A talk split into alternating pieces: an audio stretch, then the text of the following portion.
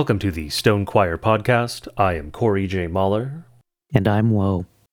As promised in this episode, we are going to be talking about how Scripture interfaces with biological race, how Scripture describes how God created the races, and the arguments that are sometimes used by Christians who are cherry picking aspects of Scripture outside of their context to make secular arguments against some of the things that we've said in the past couple episodes. Uh, this is episode three on race. So we didn't want, want to do too much about it, but as we said last week in particular, this is such an important subject to the world. The reason that there's so much fighting around it is that there's something theological going on here. And we are speaking about it because we believe that there's almost no one else who understands all of these moving parts the way we do. And a lot of people have gotten some value out of it. So we're going to continue. But it's it's going to have a beginning and an end. The beginning was the episode where we talked about the biological reality of race. We laid out the genetics, uh, and people received that well. Like it's it's obvious. Science is not in opposition to Scripture.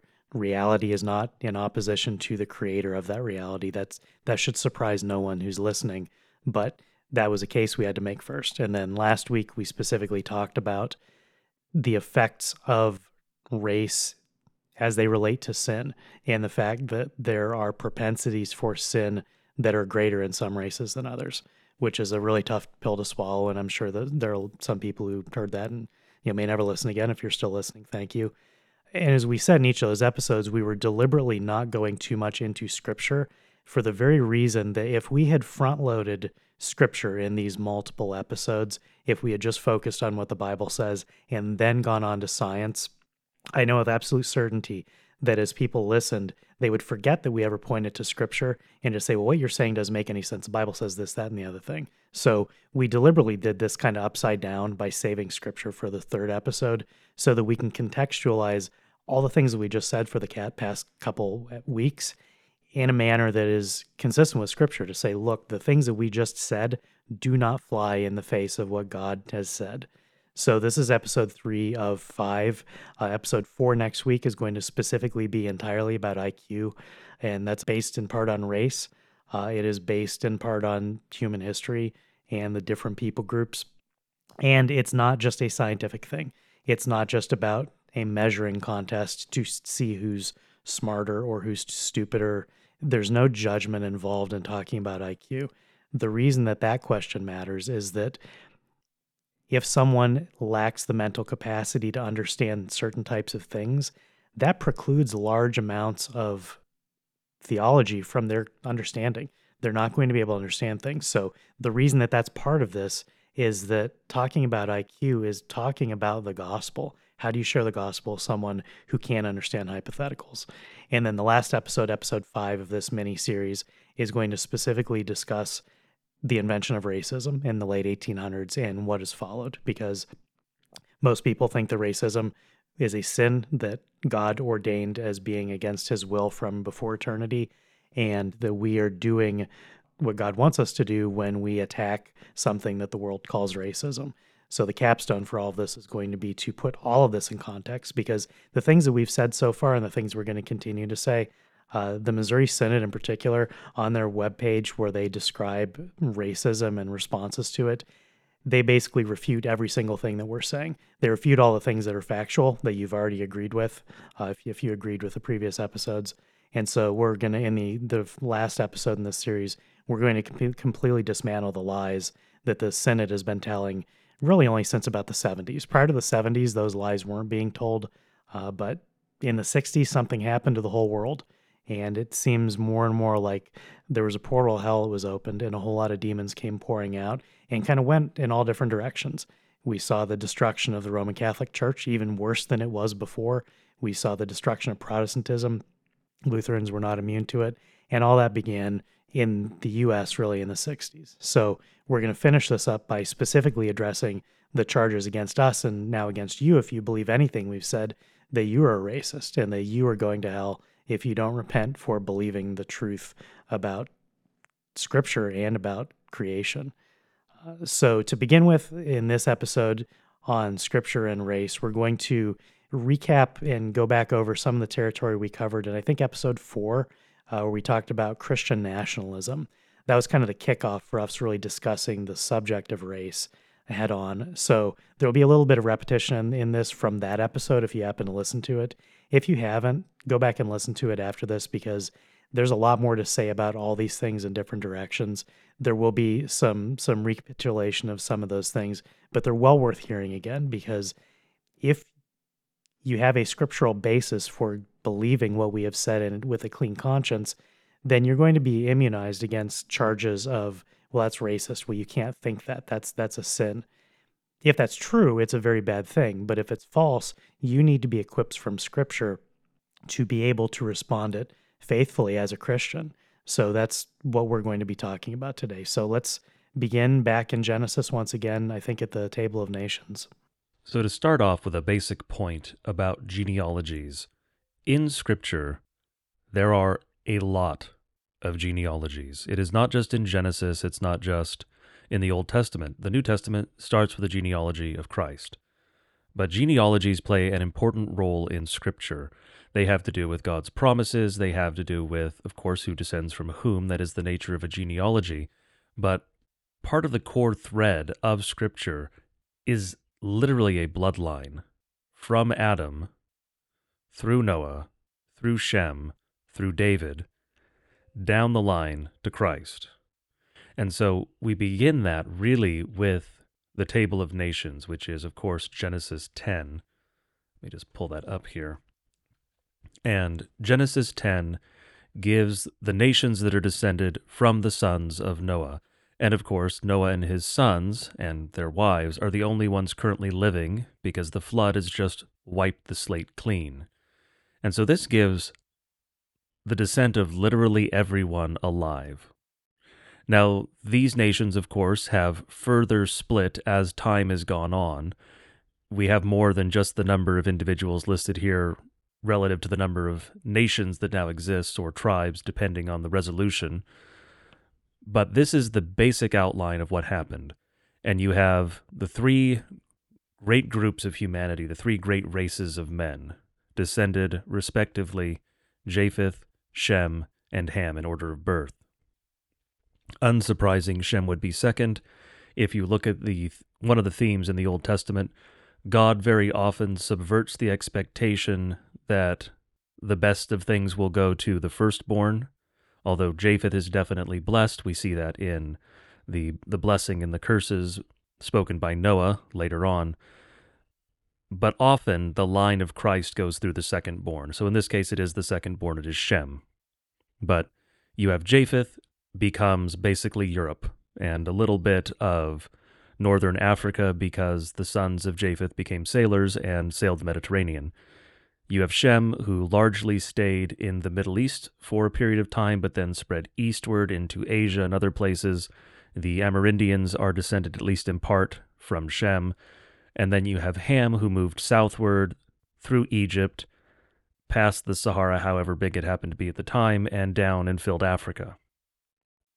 And so, speaking of that, it leads into the Exodus. But of course, before the Exodus, you have the line of Christ moving to Egypt, and then eventually the Israelites being enslaved in Egypt.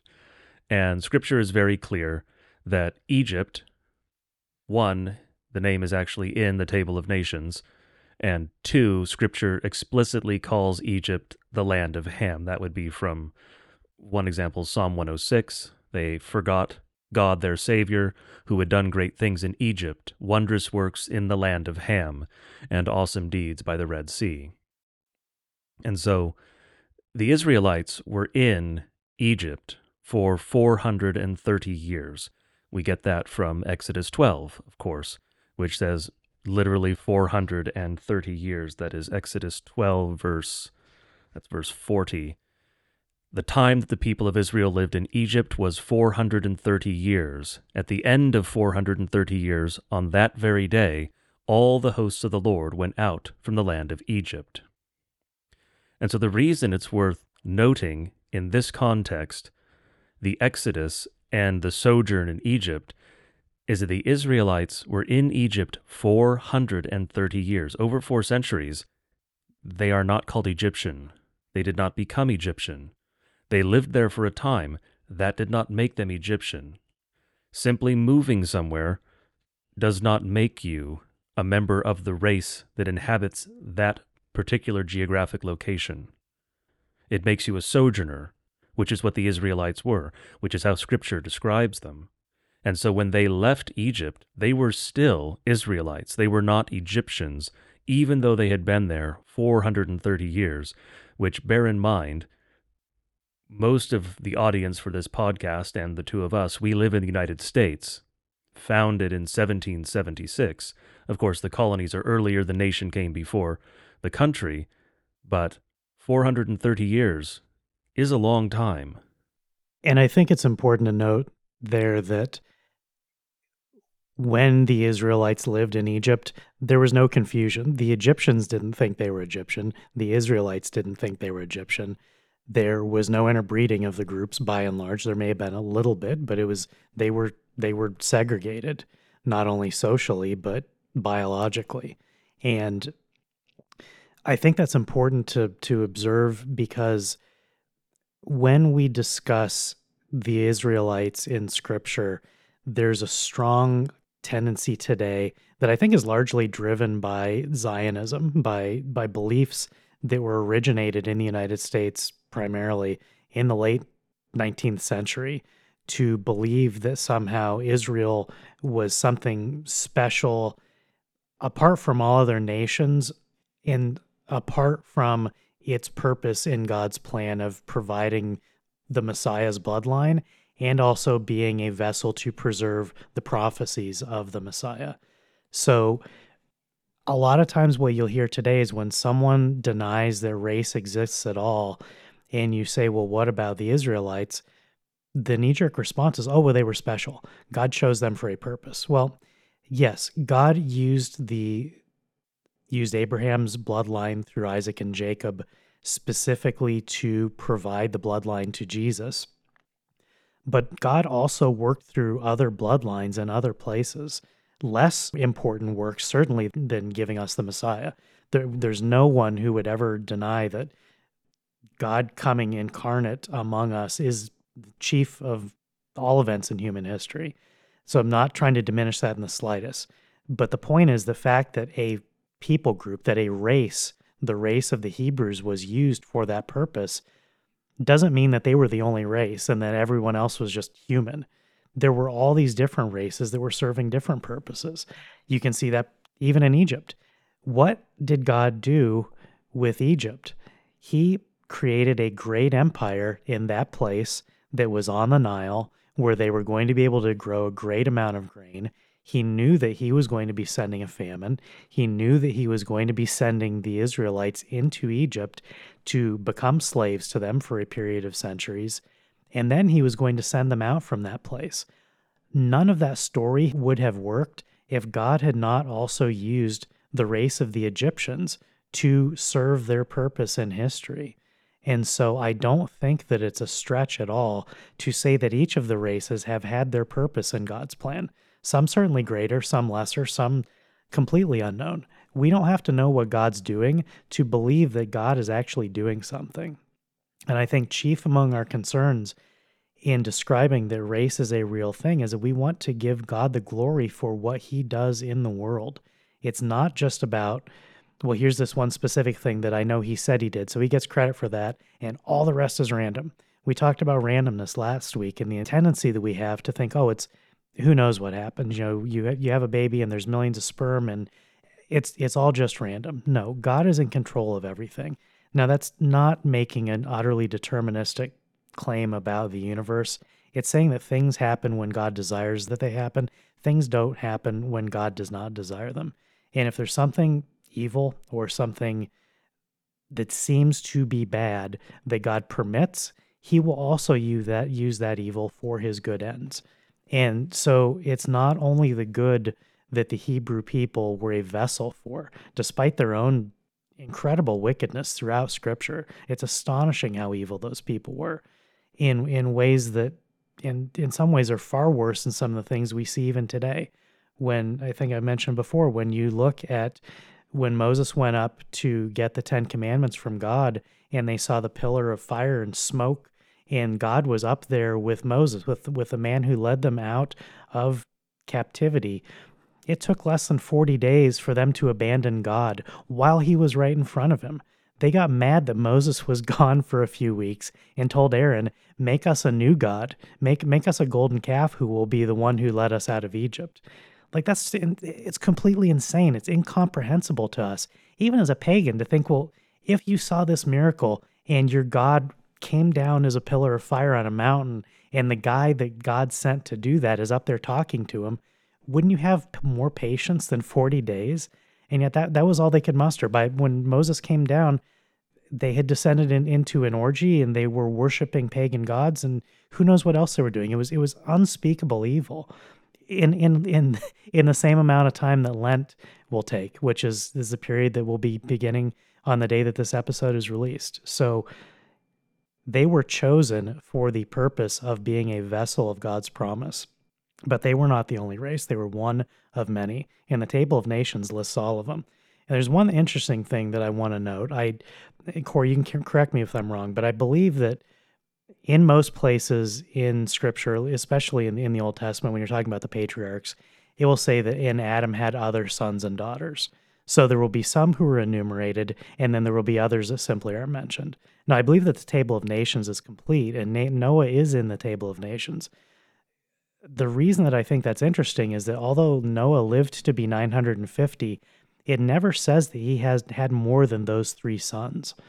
And I think the fact that God limited Noah's offspring to three men who became the fathers of the greatest nations of what became today what we call Africans, principally Asians, and principally Europeans. Like those are distinct groups that still exist in the world today. And we can trace it directly back to a specific chapter in Genesis. So when we talked in episode one of this about how this isn't evolution, this is God acting in history, I think there's some significance to the fact that God did not bless Noah with additional children. Unless I'm wrong. Can you correct me, Corey? No, I think it's very obvious here that this is a complete list. This is an exhaustive list of the nations. And verse 32, the last verse in Genesis 10, emphasizes that point. These are the clans of the sons of Noah, according to their genealogies, in their nations, and from these the nations spread abroad on the earth after the flood.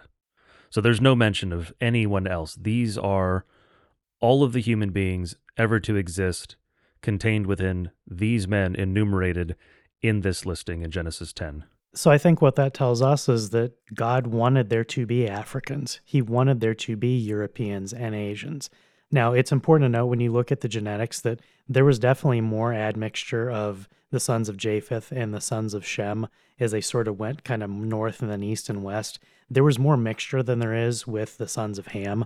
We have the, really the only genes we have in common with Africans as as Asians and Europeans goes pretty much back to the Tower of Babel, you know, more or less just after the flood. There's very little commonality beyond that, which is rooted in Noah himself, Noah and his wife, and his son, and Ham and his wife. Those four people have all the genes that we would have in common with that group. And again, that's in no way a denial of their humanity or their worth or God Jesus sacrificed for them, which is something we'll get to in, in, a, in a little bit. We're not making a qualitative judgment. We're simply saying, God did this. God made Africans. He didn't make infinite human beings of all just we're fungible. We're all completely interchangeable. And you can have an African and you move him over here and suddenly he becomes someone from Ohio. God didn't do that. It's not how he created the world.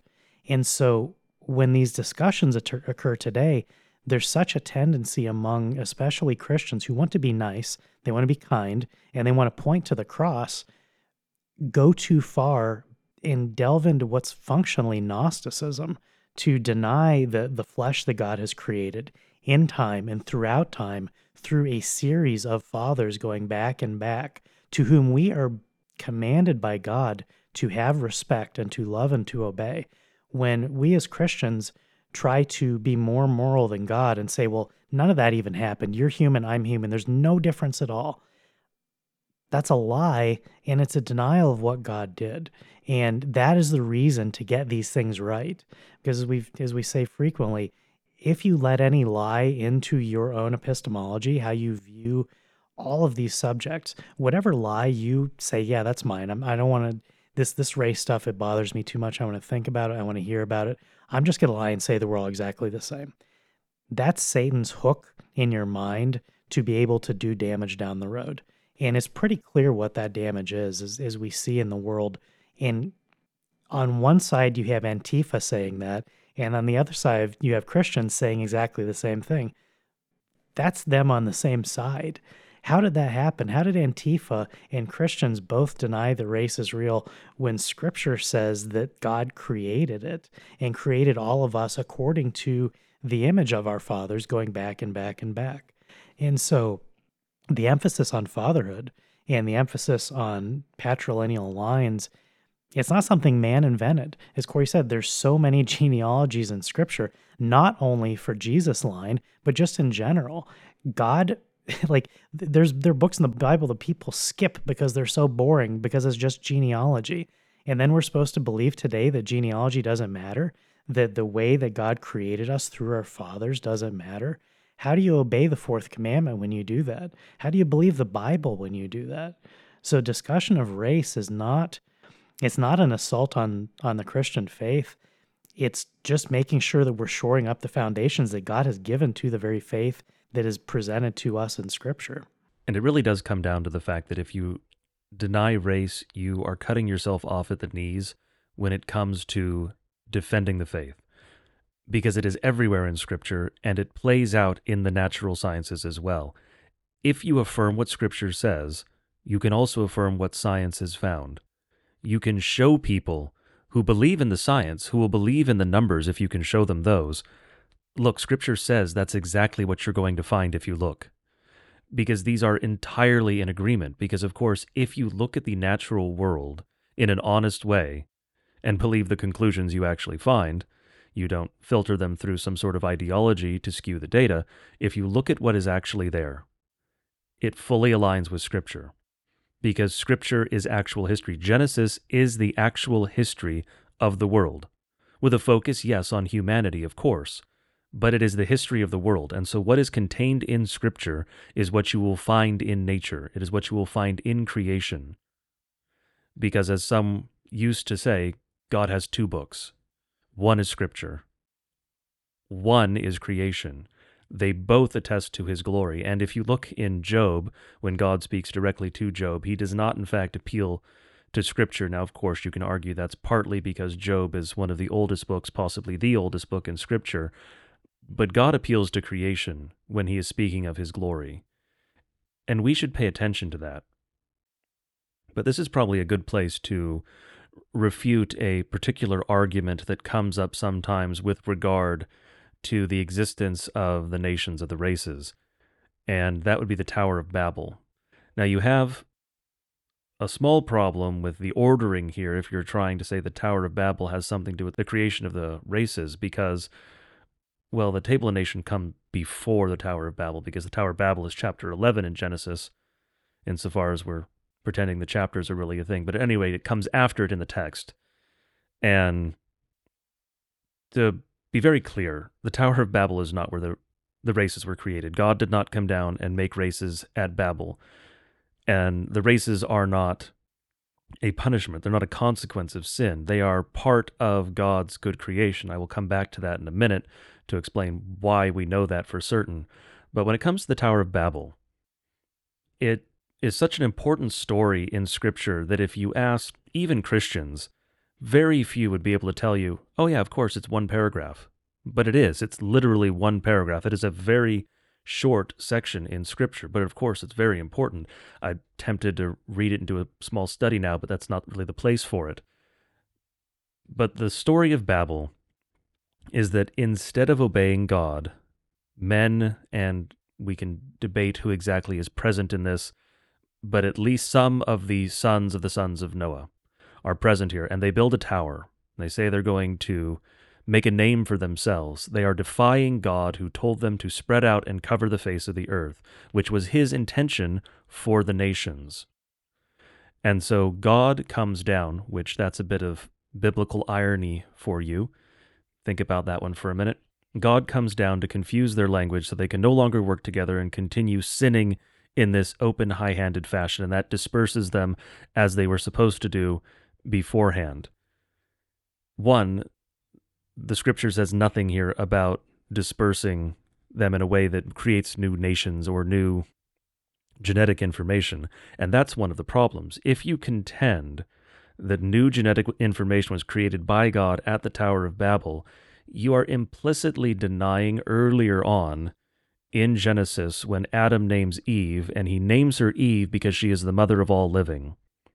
If God comes down and creates new genetic information and by doing that creates the nations at Babel, creates the races there, you're saying there's a break between those who are still descended from Eve and those who are descended effectively from God's work at Babel.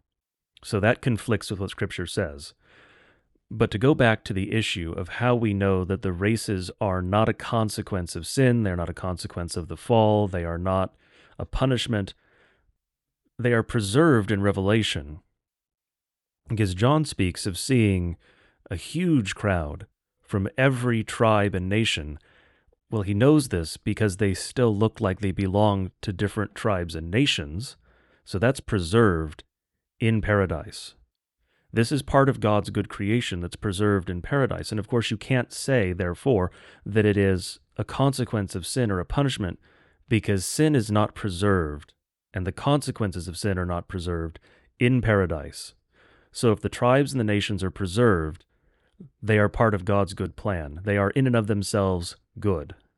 And that's exactly what we see in Scripture from Genesis through Revelation. I think that what they're trying to say when they claim that God created races at Babel is it's it's from the the specific verse where it, says and the Lord said behold they are one people and they all have one language and this is the only beginning of what they will do and nothing that they propose to do will now be impossible for them. I think the one people thing is what they're they're hooking on to and saying, well, they were all exactly the same, and then God did something and it changed things. Now that's probably part of it. That's true in a sense. Part of the problem, though, they're conflating two separate things because it doesn't say they're one people. It says the whole earth has one language. It says that as people migrated from the east, and so I think they're conflating that a little bit to try to say that the the one language is one people when it doesn't tell us that they're one people. Okay, so, I was reading from the ESV. I didn't actually go back and look at. Maybe that's butchering it. In any event, the yeah. the the problem I want to the the problem to highlight there is that it ignores the command that God gave to Adam and repeated to Noah. This was the at the at the end of Genesis nine. He again says to Noah, "And you be fruitful and multiply, increase greatly on the earth, and multiply in it." it it's a repetition of filling the earth and subduing it filling the earth was part of God's eternal plan. They weren't to stay in one place. And that was precisely what the tower was to do. They wanted to remain one people. They wanted one race, the human race. That was literally the cry of Babel. We are one people, we are one race. We will be mighty. We will do things that no one else can understand. And God said, No, I told you to disperse. Now, as Corey, as you just highlighted, all of the genetic information came from Adam and then from Eve by having been taken from him.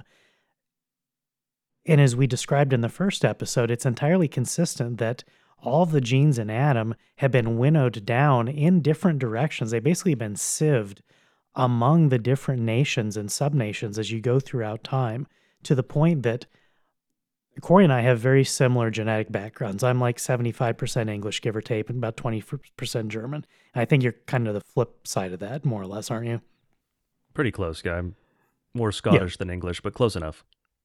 Yeah. And, you know, they're like, ultimately, we're all the same people because you, if you go back far enough when they were moving around, they're all coming from, from the Germanic lands before. So we're closely related.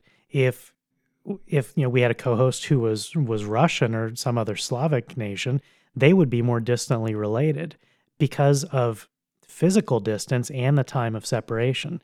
So the people at Babel, they were one people in the sense that they had Noah as their father and they were, you know, second, third, fourth, fifth cousins, however far they had dispersed genetically, they were still very closely linked because they lived in the same place.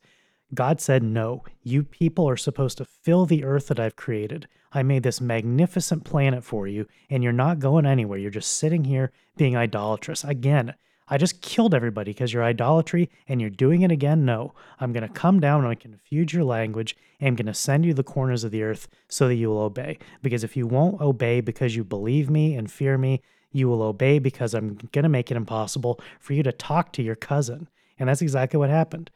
Suddenly, the, the man who's standing next to him, who was related closely, certainly by modern standards, was a stranger. You couldn't understand a word he said. And so they naturally self segregated and drifted apart and spread as God commanded.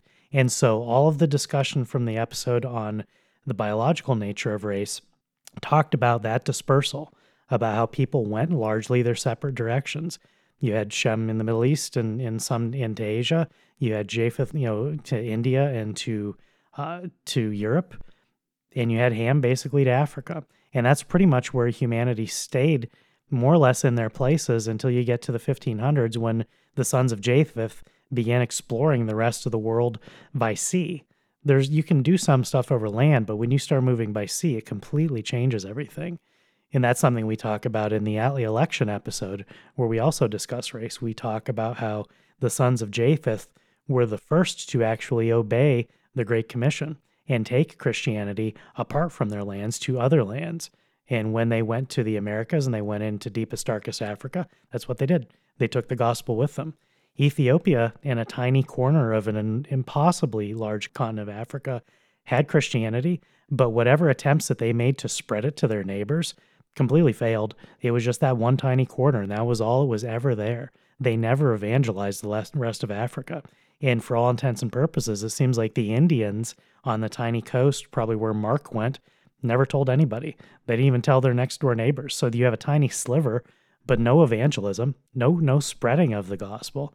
There was preservation of it. And as Corey and I were talking about this before we started, I point out that, you know, maybe they shook the dust off their feet. Maybe they said our neighbors are are never going to accept this. So I'm not condemning Ethiopians and Sudanese and, and the Indians who had the gospel for not spreading it, because I don't know what the situation was. But we know with an absolute certainty there was only Europeans who took Christianity to India and to Africa, even though there were Christians who were natives to those lands.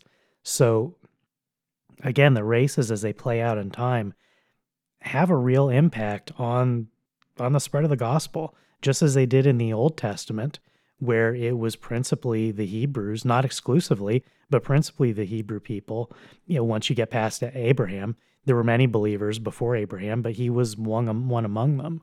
And I think that's important to know. Abraham wasn't a Hebrew. He wasn't an Israelite. That was that was his grandson who became the father of, of that people. Abraham was just a believer. He believed in the promise of Christ, which made him a Christian. And he learned it from his father. And we have no reason to believe that that was not a commonly held belief by others, some of whom may not have been related. I mean, they were in the area, so they were probably somewhat related, but it wouldn't necessarily have been exactly the same clan. And we see in European history that much of the the mythology points to echoes of the Christian faith having once been held in places where it died out, where it turned into myth and it turned into then paganism. But at one time, people far distant from the Middle East had at least some kernel of the gospel promises that God gave well in advance of Christ's birth. And so God uses different races and different times for different purposes, and that's to his glory. We don't get to rob him of his glory because, again, we have a duty to our fathers. My fathers are English and German predominantly, and you know more broadly all all of northwestern Europe. Europe. Those are my people. Other people are not my people. That's not a hateful thing to say. If you are Chinese, you're not my people and I'm not your people. And that's not a hateful thing to say. It's an acknowledgement that our roots, our commonality goes back very far. Whereas the roots that I have with someone like Corey are in the much more recent past. You know, we both have uh, ancestors who were here in colonial days from earliest colonial days. We're probably related many times over, even on this continent and certainly in, in Europe. That's how it works. When you are of the same people as someone else, it means that you're your family.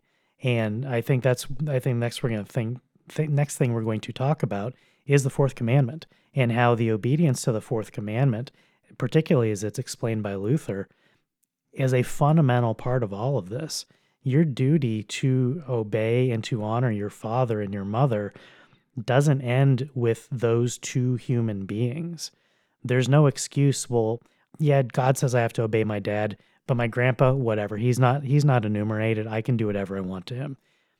Even if for the sake of argument such thought were, were possible, the only way that I as a man could honor my father would be to respect his duty to honor his father, which would require obeying his grand his father, my grandfather. So even if you take the most literal, strict reading of the fourth commandment, which we believe as Lutherans is not permissible, but even if you did that, it doesn't change your fundamental duty to honor and to obey your ancestors. Again, unless it contravenes the first commandment, where we are to fear, love, and trust in God above all things. If your choice is between God and your father, you choose God. Short of that, you obey your father in obedience to God, and you obey all of your fathers before you. And that requires a respect and an honor of what is ultimately your race. That is not idolatry of race. That is an acknowledgement that how God made you, whatever you are. Like when I'm saying these things, I'm not talking to white people. I don't know who's listening. I've said this before. If you're Chinese, if you're African, if you can be anything that God has created, you have a duty to honor your fathers, going back to Noah and going back to Adam and everyone in between. That is obedience to the fourth commandment. I'm not saying my fathers are better than your fathers and therefore you should honor mine instead. No, that that would be disobedience to God. This is not a white message. This is this is the Christian faith that we honor our fathers in time immemorial. And doing that is anathema in this day. To say that will cause you to be accused of racism and whatever supremacy your, your race happens to be. Turns out it's always white. No one else can be a supremacist, which is is a subject for another day. But the fact that that pattern keeps playing out should give Christians pause. It should make you very concerned that you're being told by the world, hey, maybe don't obey God. That sounds like it's going a little too far. That message, if you're hearing it in your ear, that is not coming from God.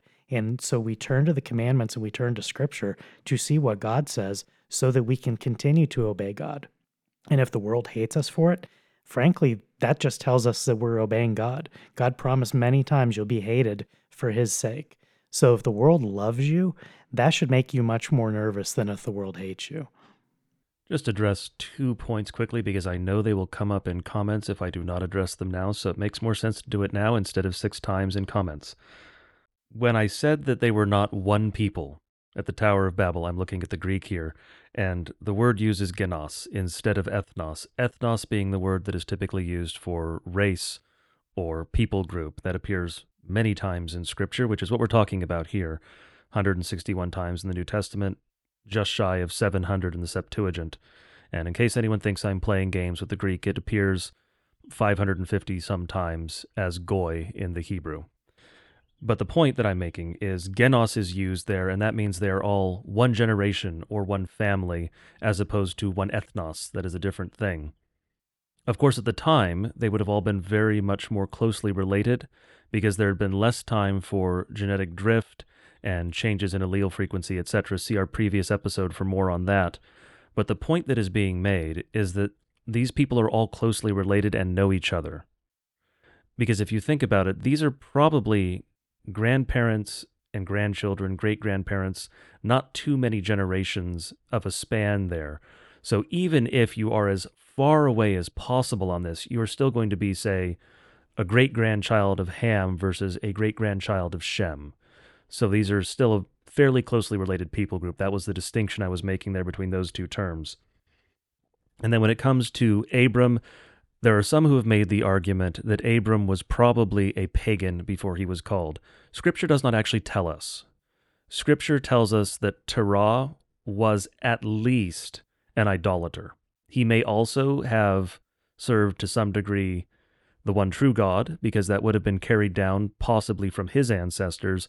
But yes, in Joshua 24, it does say that he served other gods. It does not say that notably of Abram. Although, one way to take that, of course, would be that it was God's initiative coming to Abram, giving him faith, calling him out of a pagan setting, because at the least he was in a pagan setting. So just clearing those up now instead of fielding comments later. Thank you for that. Uh, do you want to talk about the fourth commandment before we move on to the New Testament? I mean, really, I would just be echoing what you said. For Lutherans, this is going to be very straightforward. You've read this in the small catechism. I hope that you have also read this in the large catechism, particularly if you are a father or someone involved in teaching in your church, because it is incumbent on you then to have done that.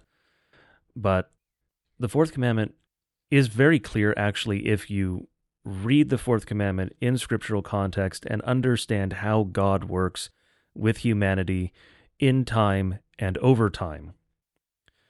Just look at the line of Christ. God works with Abraham, he works with his sons, grandsons, great grandsons, great great grandsons, down through the line of Judah and David and all the others. So, yes, you are supposed to honor your immediate mother and father, but you are also supposed to honor your grandparents and your great grandparents and it extends back in time because you are not some sort of er individual. You do not stand alone. You are not an isolated island. You are part of a great chain that extends from you back through your parents and your grandparents all the way back to Noah and all the way back to Adam. You are ultimately a son of God. If you're a Christian, that is restored to you, but you are a son of God because Adam is described in Scripture as a son of God. And then, so everything you are, everything you have from God, He has given you through this family line, through your race. And to ignore how God works is to ignore the real meaning of the fourth commandment. And of course, there's also the issue of the fourth commandment applying to those who are in authority in the kingdom of the left hand but that's not really directly related to what we're discussing today. So the focus more is on the family, because that's one of the three estates. The three estates being the state, the church, and the family. We're really talking about the family today. And as the fourth commandment applies to the family, it applies to your entire family, not just your immediate family. So we mentioned, I think at the very beginning of the first episode, that one of the particular verses we would address was from Galatians 3:28. You've probably all heard, you may have said yourself in arguing about race with another Christian, there is neither Jew nor Greek. Now that's in isolation game over, right? I mean, if God says there's no more of that, then obviously even if race existed previously, it doesn't exist after Jesus. That's more or less the argument that's made. Now, it's a completely incoherent argument because it's based on proof texting. It's based on completely eliminating the entire context of that verse and then making a point that, as we've said in past episodes, nobody ever made before this past century. No one ever said this stuff that we're refuting today. No one ever said that there were no races until the last 150 years, and less than that, really. So, I'm going to give you the full context for Galatians uh, 3:28, beginning with verse 25 and following. But now that faith has come, we are no longer under a guardian, for in Christ Jesus you are all sons of God through faith. For as many of you as were baptized into Christ have put on Christ. There is neither Jew nor Greek, there is neither slave nor free, there is no male and female, for you are all one in Christ Jesus. And if you are Christ's, then you are Abraham's offspring, heirs according to the promise. Now, there's a lot going on in this verse and that passage, as we mentioned previously. I want to highlight particularly that if you, when you read Galatians 3 in general, there's a, er, sorry, all of Galatians, Paul is making an extensive argument about the rights of inheritance. As a Christian, as an adopted son of God, you receive the inheritance rights along with Christ to eternal life. And through Christ, you receive that inheritance. Now it says there, you are all sons of God. That's talking about women too. Women in baptism become sons of God for the specific reason that inheritance is limited to sons. So when the verse says there is no male and female, it is not a denial of biological sex. It is saying that it doesn't matter how God created you. In your ap- in your baptism, by receiving the gift of faith, you become a son of God. You receive the inheritance of eternal life. That the rights and privileges of being a son of God, as, as Corey just said, are extended to those who are adopted, adopted by faith through baptism. So when someone tries to use this verse that says there is neither Jew nor Greek and say that means that race doesn't exist, or that means that race was a sin and Jesus fixed it. You must completely deny the entire context of this passage. And frankly, you must deny the entire book because the book is talking about, in this particular passage, are talking about salvation. This is an explicitly soteriological passage. It is saying, How are we received in Christ by faith? we are received as sons of God. So, no, there is no male and female because you are all received as sons of God. Now, people are following that. That's not a denial of biological sex any more than it's a denial of biological race. So, for anyone who has ever said there is neither Jew nor Greek as a refutation of what we're saying about biological race, they're committing a heresy. They're denying the soteriological basis of this precious passage that is saying no matter who you are, it doesn't matter who you are. And that's what we say. That's what we believe is what we will take before the judgment throne of God. It does not matter who you are. If you're a human being, Jesus Christ died on the cross for you, for your sins. When you receive the gift of faith, you receive that forgiveness which was already poured out on the cross. Your sins have already been paid for, and you receive that forgiveness when you received as a son of God in baptism through your faith.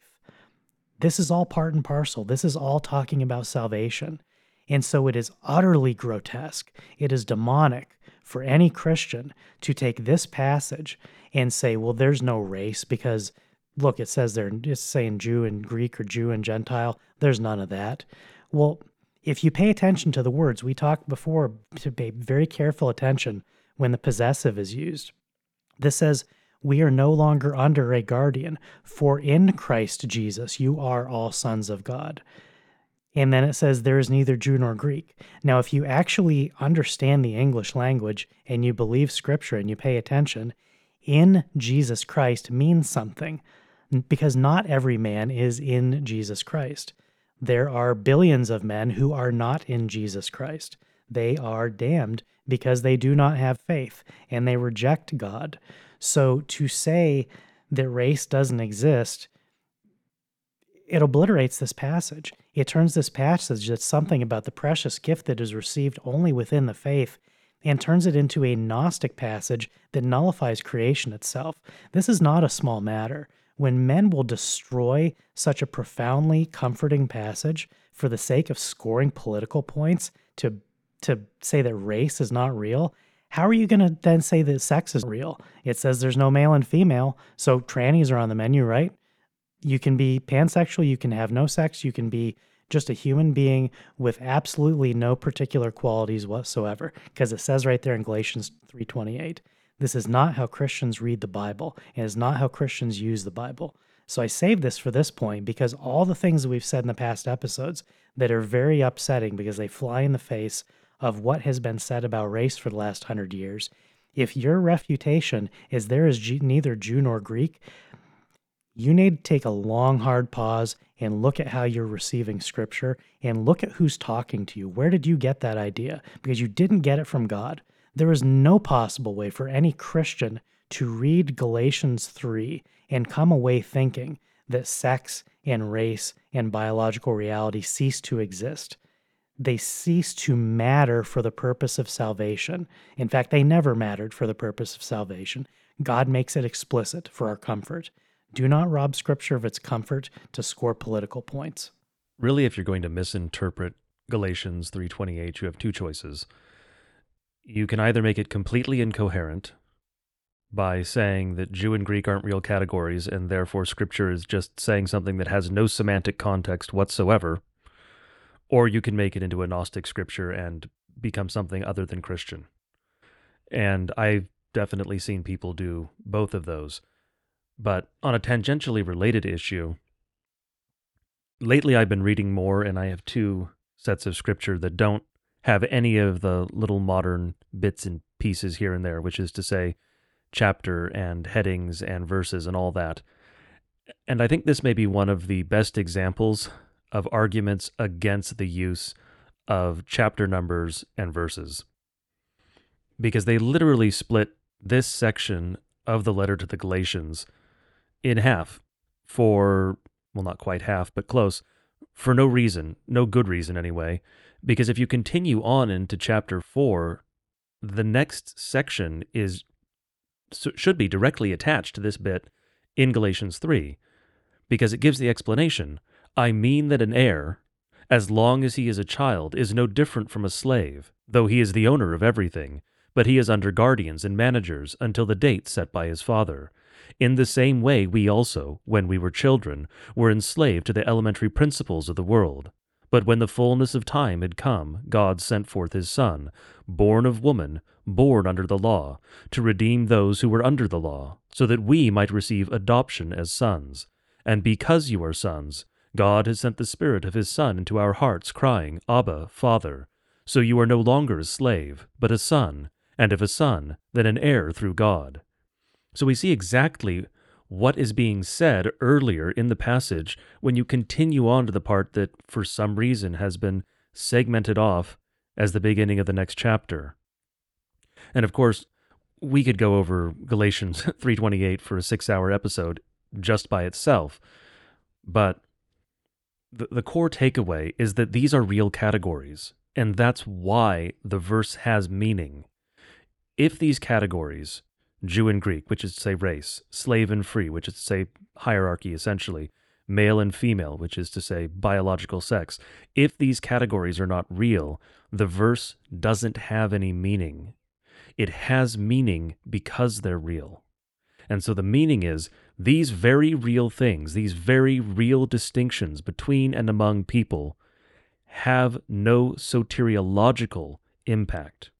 Now, of course, there's an ancillary impact because obviously, if you are descended from Christians in a Christian nation, you are more likely to be Christian because you're more likely to have had the means of grace in your life.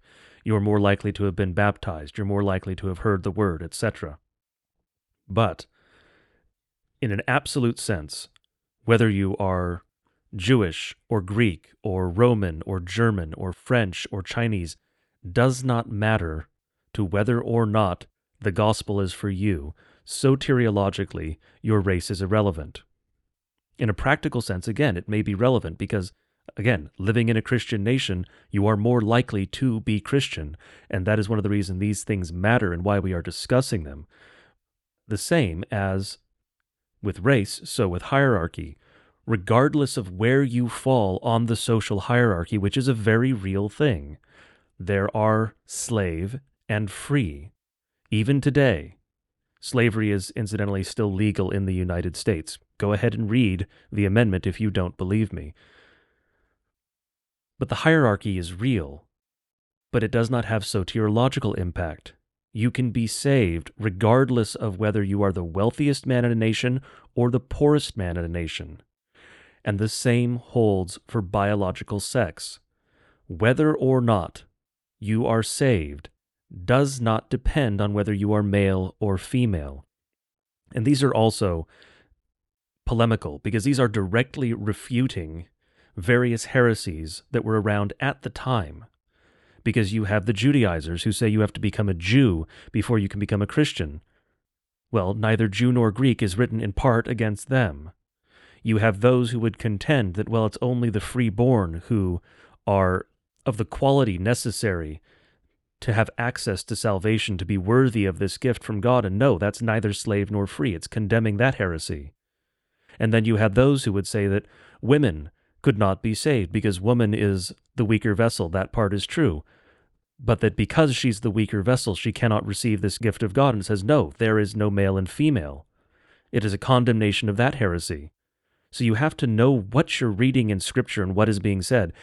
And if you take the modernist approach, if you deny these categories, you rob the Scripture of any coherent meaning, you destroy the polemical nature against heresies, and you are going to destroy, if not your own faith, then the faith of your children or your grandchildren. Because they will recognize at some point, well, I was told there's no male and female. So how can I possibly say that homosexuality is wrong, because that depends on a difference biologically between men and women. Well, so it can't be wrong because of what I was told. Well, being transgender can't be wrong because if there's no male and female, then it doesn't matter which one you claim to be. These are incoherent. They mean nothing. They mean whatever I want them to mean. That is the reality you will see if you start by denying these. It doesn't matter what the reason is, it never matters what the reason is if you are supporting a lie. Is it worse to support a lie willfully for a malicious reason? Of course. But Satan will use your support of the lie even if you believe it was undertaken in good faith, even if insofar as it is possible to defend a lie in good faith you were doing so. Satan just needs that little toehold. And that's what you give him when you deny any of the categories in Galatians 3:28. And this is why we're constantly emphasizing the importance of not embracing any lies.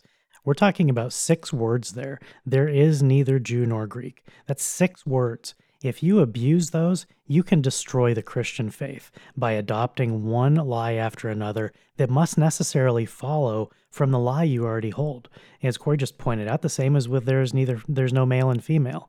You will destroy the Christian faith in short order if you use that verse if you cherry pick that, if you invert it to mean literally the opposite of what it's saying by saying that it's not really a true category, that it's something that God has erased, which would imply that it's the result of sin. And this is another thing that I referred to, I think in the I think it was the episode on frame, pointed out that BLM on their website, they actually went through Galatians 3:28 and inverted it piece by piece as their bullet points for what they were doing you know, BLM is obviously going to be anti slavery. So they've got neither slave nor free down. Everyone's free. They're freer than ever. Freedom is just flowing down the gutters today when BLM is on the march. There's neither Jew nor Greek. Well, it's all about anti racism. Being anti racist is sacramental. And if you have to burn and destroy cities as a performance of that sacrament, your blessings flow from it. And there's no male and female. We pointed out that they were advocating homosexuality, the destruction of the nuclear family, and treating human beings as sexually fungible in a way that, if you look at the purpose of BLM as stated, doesn't make any sense. Why are they talking about the family? Why are they talking about kids? Why are they talking about sexuality? Well, Satan knows what he's doing. Satan knows that Galatians 3:28 is the distillation of many elements of the Christian faith there's an intersection here of everything that's happening today. And so we save this verse to deal with in this episode because Satan cares about it.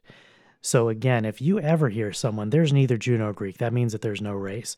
That once you've processed this and you go back and you read Galatians and do some thinking on your own, I, we were talking about this before the before we began recording. We don't want you to listen to what we're saying and instantly agree with all of it.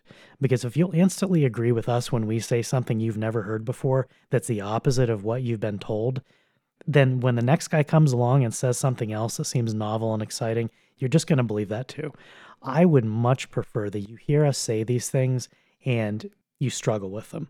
The more you struggle, the more you're going to turn to God's word to say, is that right? Are these guys insane? Are they lying to me? What's the trick here? I want you to turn to God in these questions because if somebody can come along and hornswoggle you with a bunch of fancy words, we, we try not to use fancy words, but we try to use rhetorical tricks, and we particularly point out when others do that. But the world is full of that. People will try to just weave a web around you and bury you to the point that you you don't you don't know how to navigate your way out of it. And so just say, oh, either I don't care, or I guess I'll agree with that. That seems fine.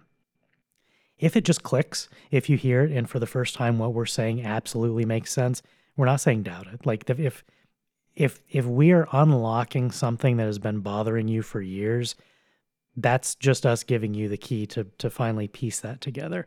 But if you struggle with these things, continue to struggle. Don't let that be a bad sign. I don't want you to believe right away just because we said something. That's not good for your soul.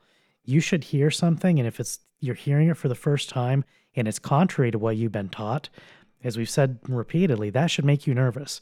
That should get your hackles up. You should be on the defensive when a man tells you something contrary to what you've been taught. However, if the argument is coming from Scripture, or at least is presented from Scripture, go back to Scripture. Go read Galatians 3. Go read Galatians. Forget the chapters and verses. I've said before if you don't have a Bible that's just missing all that garbage, you can go to esv.org, click on the gear, you can turn it all off. You have no footnotes, no headers, no verse numbers, none of that crap. You'll just have Galatians, and you'll know when you're done because it'll say Ephesians, because they show the book distinction so you know which book you're in. That is how you should read scripture, at least some of the time. Go read Galatians as a whole and see if you can possibly come away with that, thinking that Paul, inspired by the Holy Spirit, was saying race isn't real it's not going to happen. If, if you have the Holy Spirit, that will not be your conclusion. And if there are men who are saying those things to you, they're in profound error and they're jeopardizing the souls of everyone who listens to them. We're saying these things because they're not being uh, said elsewhere and they're pivotal. It's absolutely pivotal that Galatians 3:28 contains so much truth in so few verses and every word of it is being destroyed in the world not theologically. Now, it's being destroyed in our churches by men twisting these words to mean the opposite, but it's being destroyed in the world at large on a secular basis, on the basis that, well, race can't be real because look at the division it's causing socially. Well, reread Genesis where God talks about the Tower of Babel and what he thought about the unity of man. When you hear unity of man as as a watchword for the ultimate morality does that come from god? What unifies us? Man is to be united in one thing and one thing only. That is the worship of the one true god. Worship of the one true god is only possible by faith. So when galatians is talking about us being one by virtue of being adopted as sons of god that is not an inversion of babel. That is the perfection of our salvation. It does not erase the physical, it does not erase your race, it does not erase your hierarchical status in society, and it doesn't erase your sex.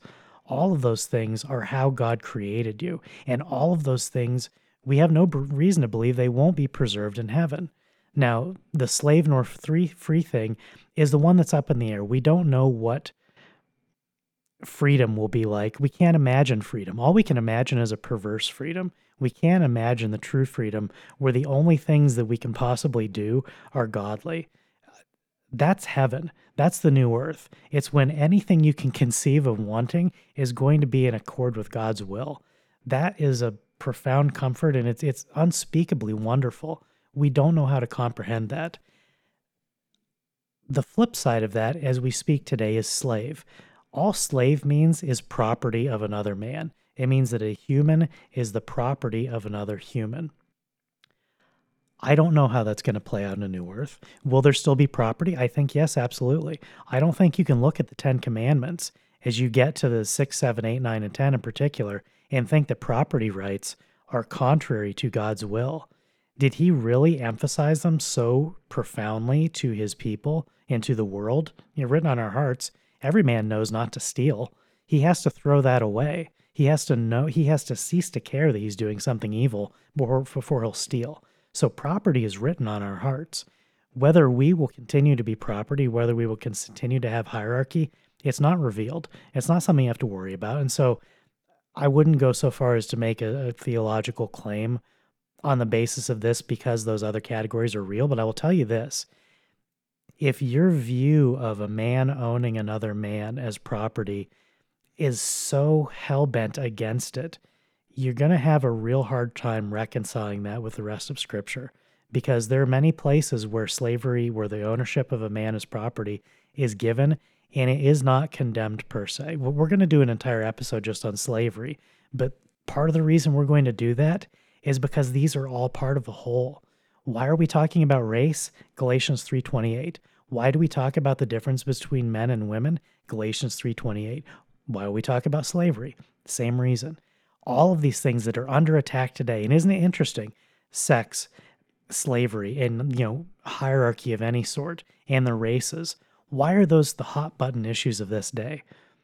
Think about that as, as you as you go away from this episode.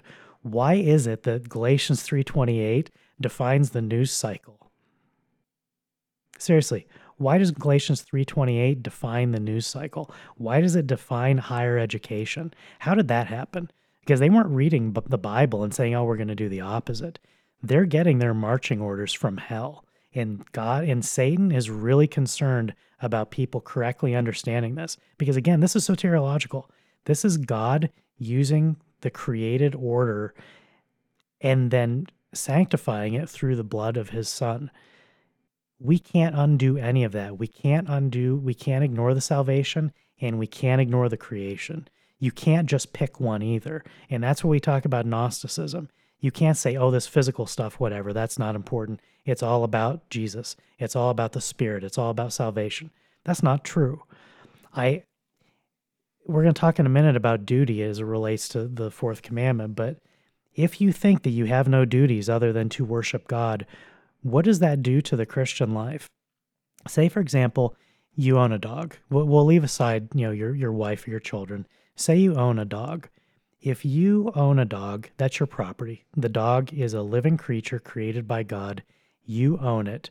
It is your duty to care for it, to feed it, to shelter it, to preserve its health and its safety. What if you decide it's all about Jesus? I'm not going to feed my dog anymore. That's not a gospel issue.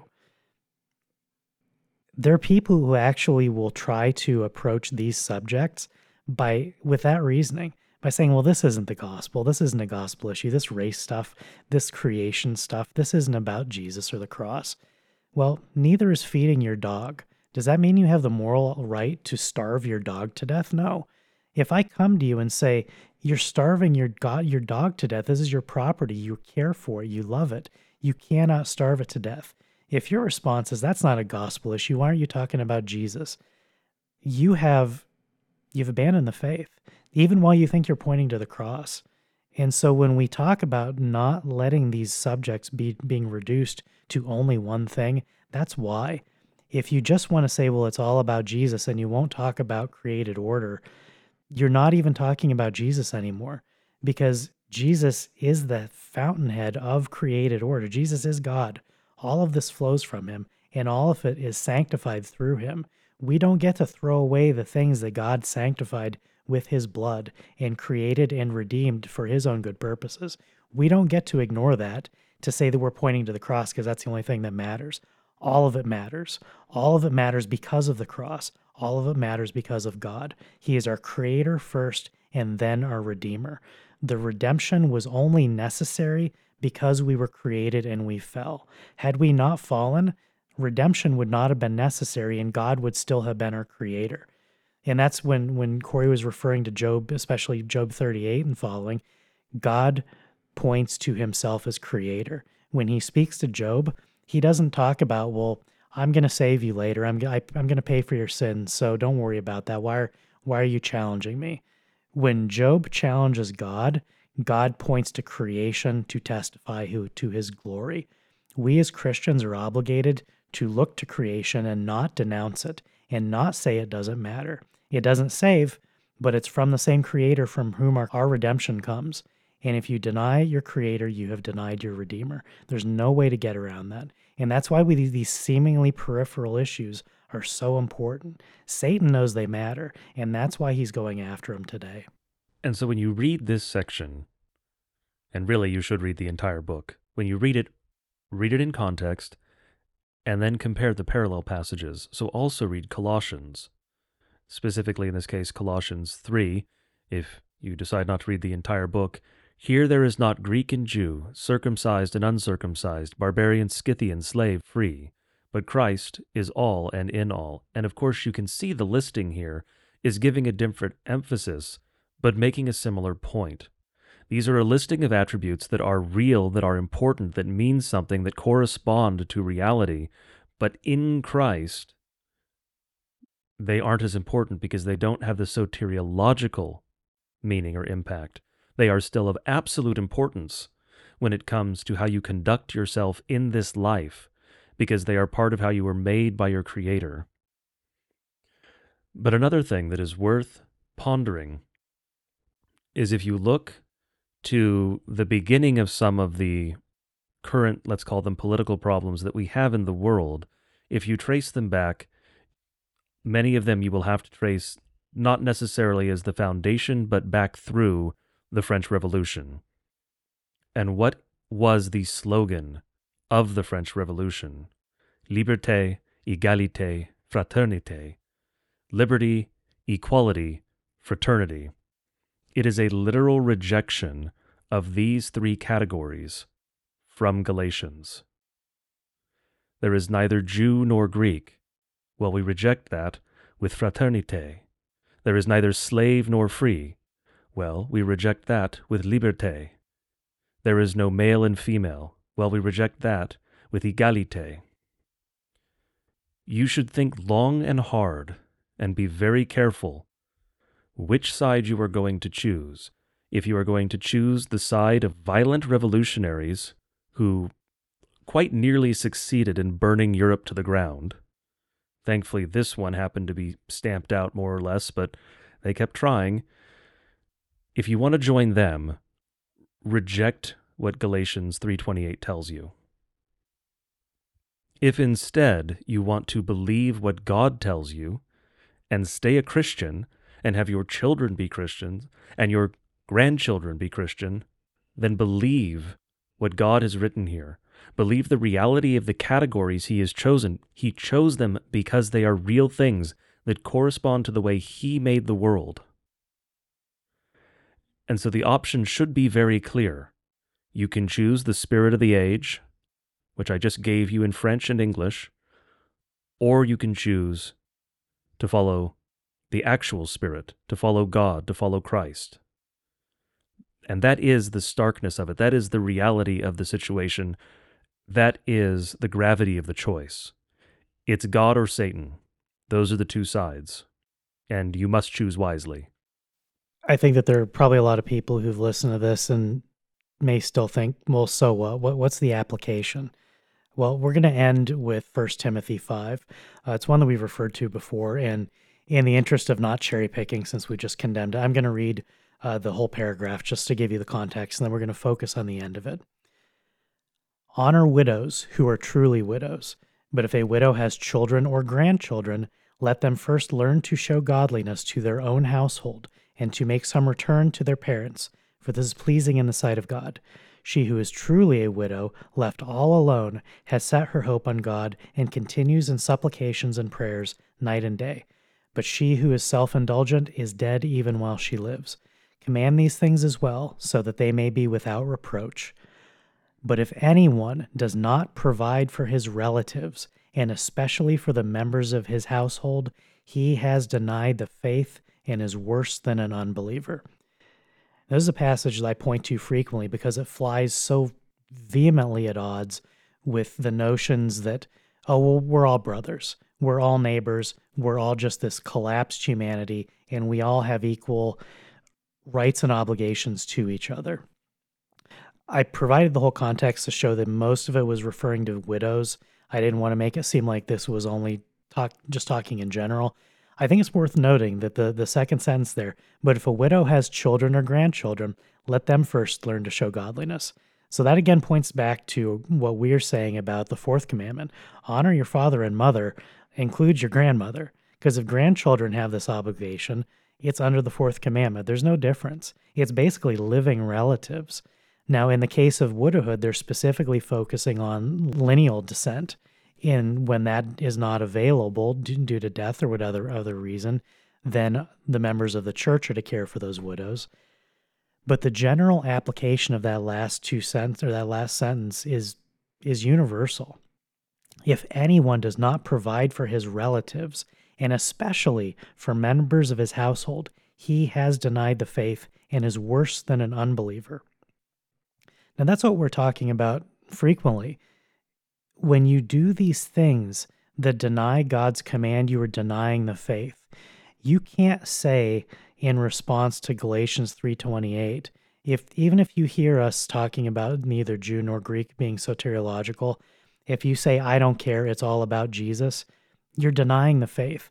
Because wait, what are you doing? You're denying the rest of that sense. You're denying that your relatives exist.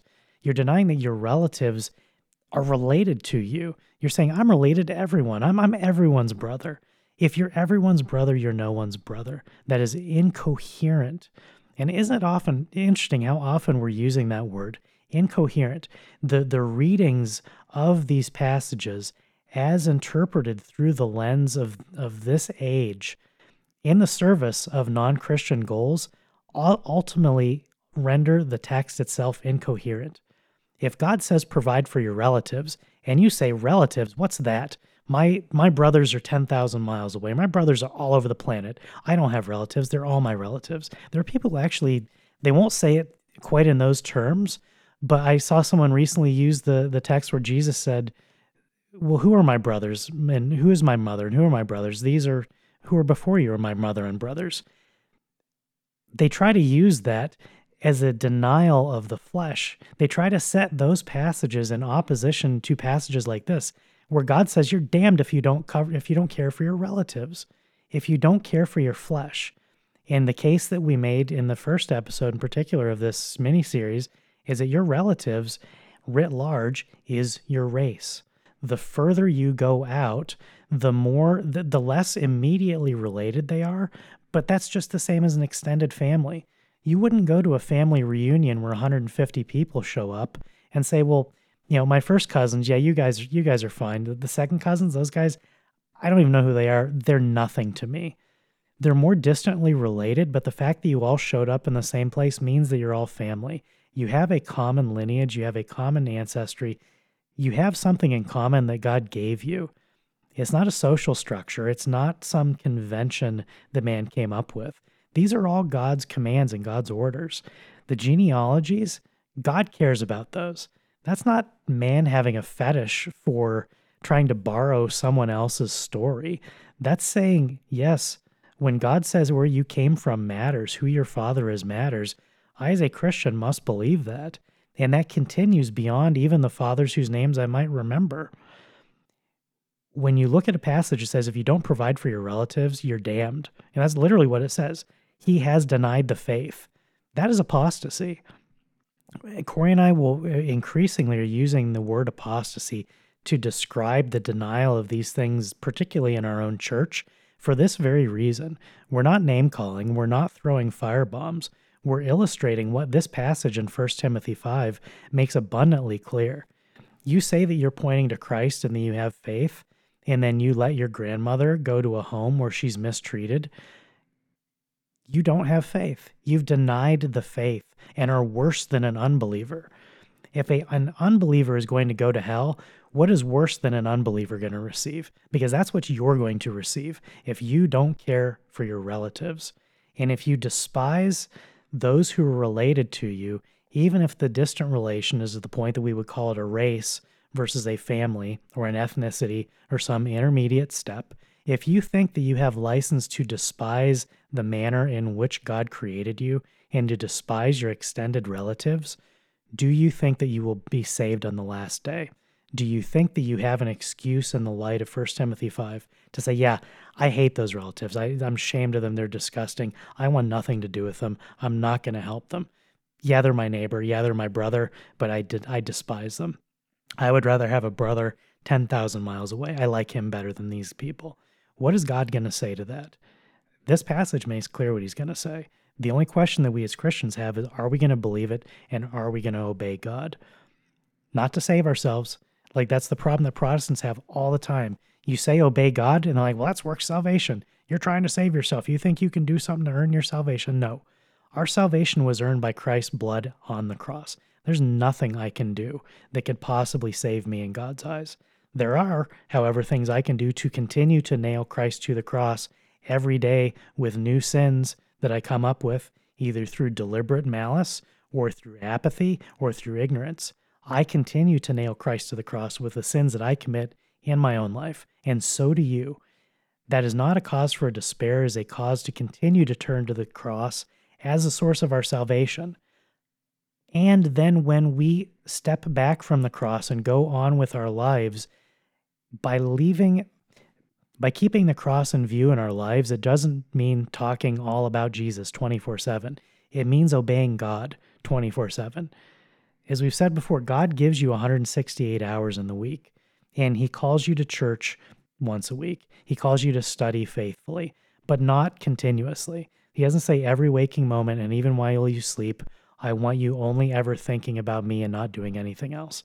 That is what the ascetics and the monks do, and it's a despising of what God desires. God desires that our good works and our care for our neighbor and for our brother especially, those are the categories that are most important to God. Your brother first, and then your neighbor, and then everyone else. That is the three part hierarchy in which God has divided humanity. And your brother includes those who are distantly related to you. Corey is my brother because we come from the same extended family. He's not my neighbor because we don't live in the same place. But my obligations are to him not only as a brother in Christ, but as a brother according to the flesh.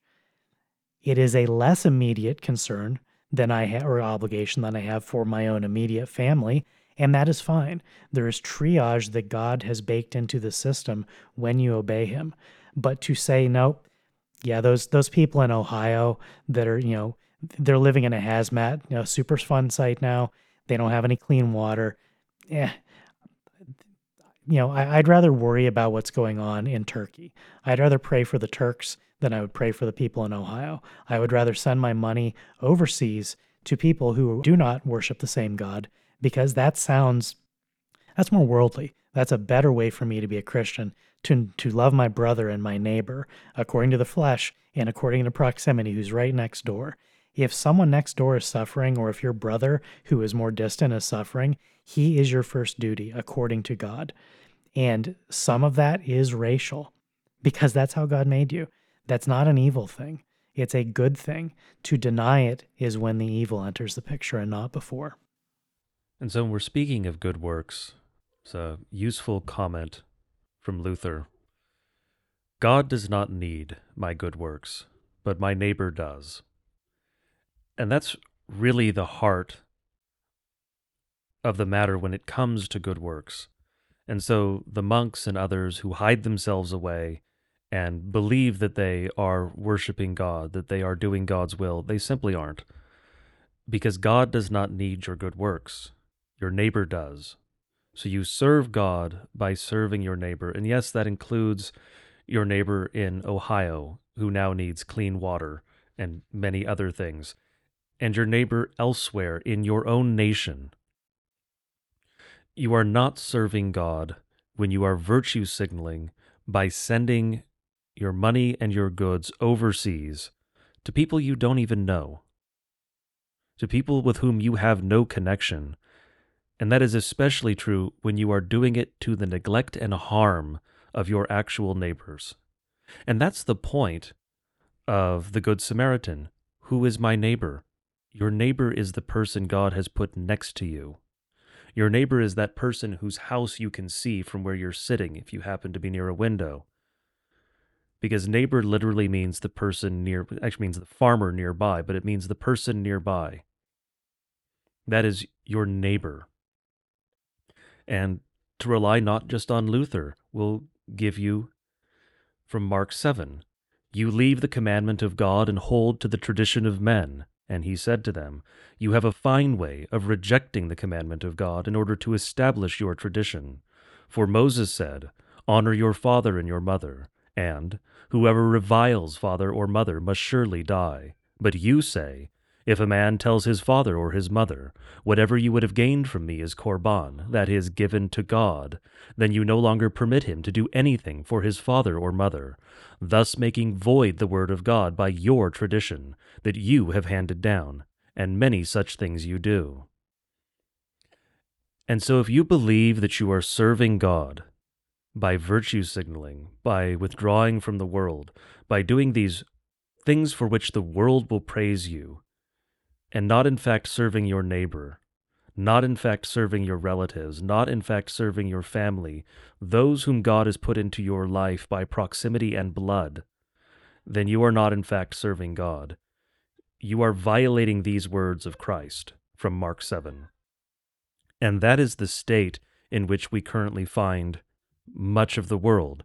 People think that they are doing something good because they sent some hundreds of numbers of cases of water to Africa because of course your dollar goes your dollar goes further if you're dealing with Africa or somewhere that is poor, particularly somewhere that is very poor. But you aren't. You aren't serving God. You're signaling to the world, look at me, aren't I a good person?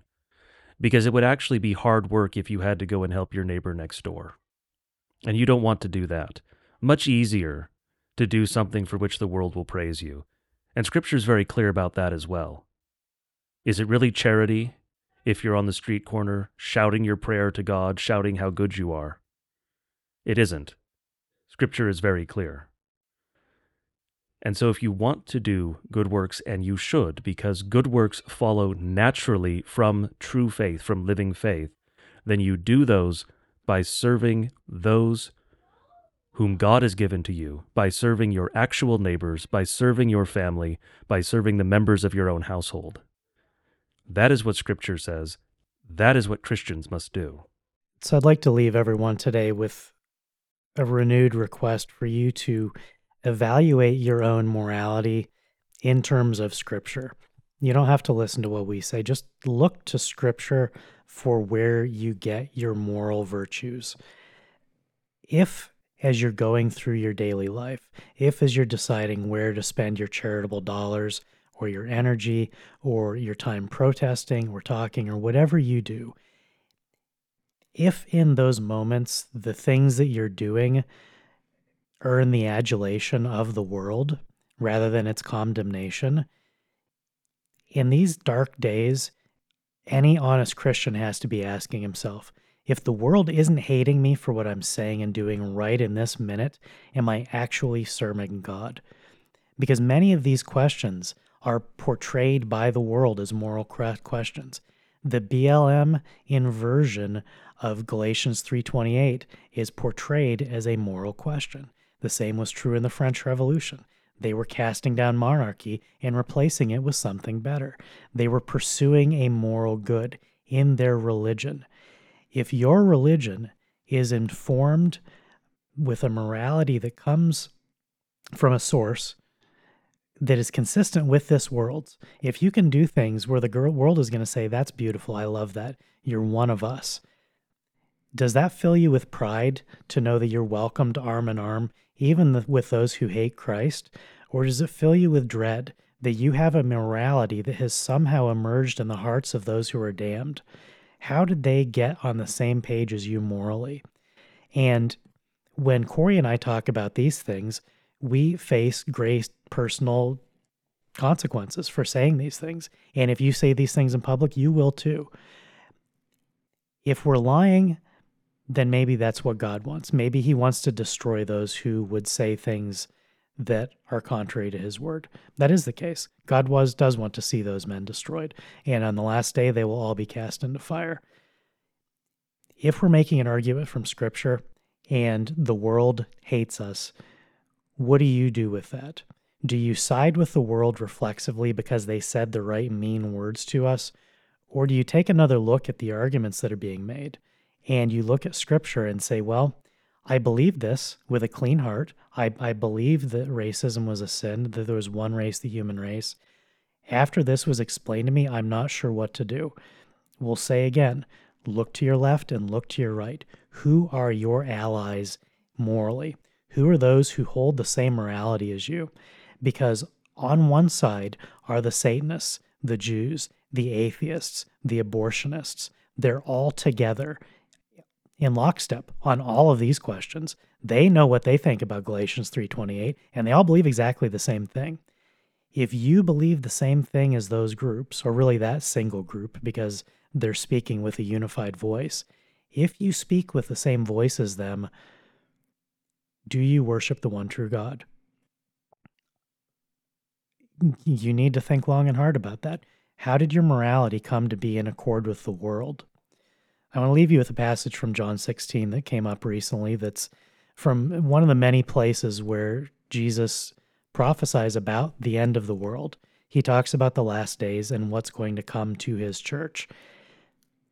It's worth spending time thinking about those things for the very reason that he's going to give in this passage. And I'll just, after I read it, we'll, I think we'll just end the episode on Jesus' words think long and hard about what he says. You know, dwell on our arguments for a little while, dwell in scripture daily and forever. If our arguments are sound because they're from scripture, do something with them that isn't going to destroy your life. Make scripture the anchor in everything that you do because what we're saying is that the world is trying to destroy scripture and it's destroying it verse by verse without addressing it directly. And so Christians have been disarmed. And so when these arguments are made that there's neither Jew nor Greek, we think, well, yeah, yeah, yeah, that's good. That's there's no race. That Darwin invented that. That's that's postmodern. That's Marxism. You know, whatever whatever label you want to stick on it. When you've allied yourself with people who are universally damned, where is your salvation then? Have you turned your back on the true faith if you're doing things that belong to a morality that didn't come from God? So I'll leave you with John 16. I have said all these things to you to keep you from falling away. They will put you out of the synagogues. Indeed, the hour is coming when whoever kills you will think he is offering service to God. And they will do these things because they have not known the Father nor me. But I have said these things to you, that when their hour comes, you may remember that I told them to you. Amen.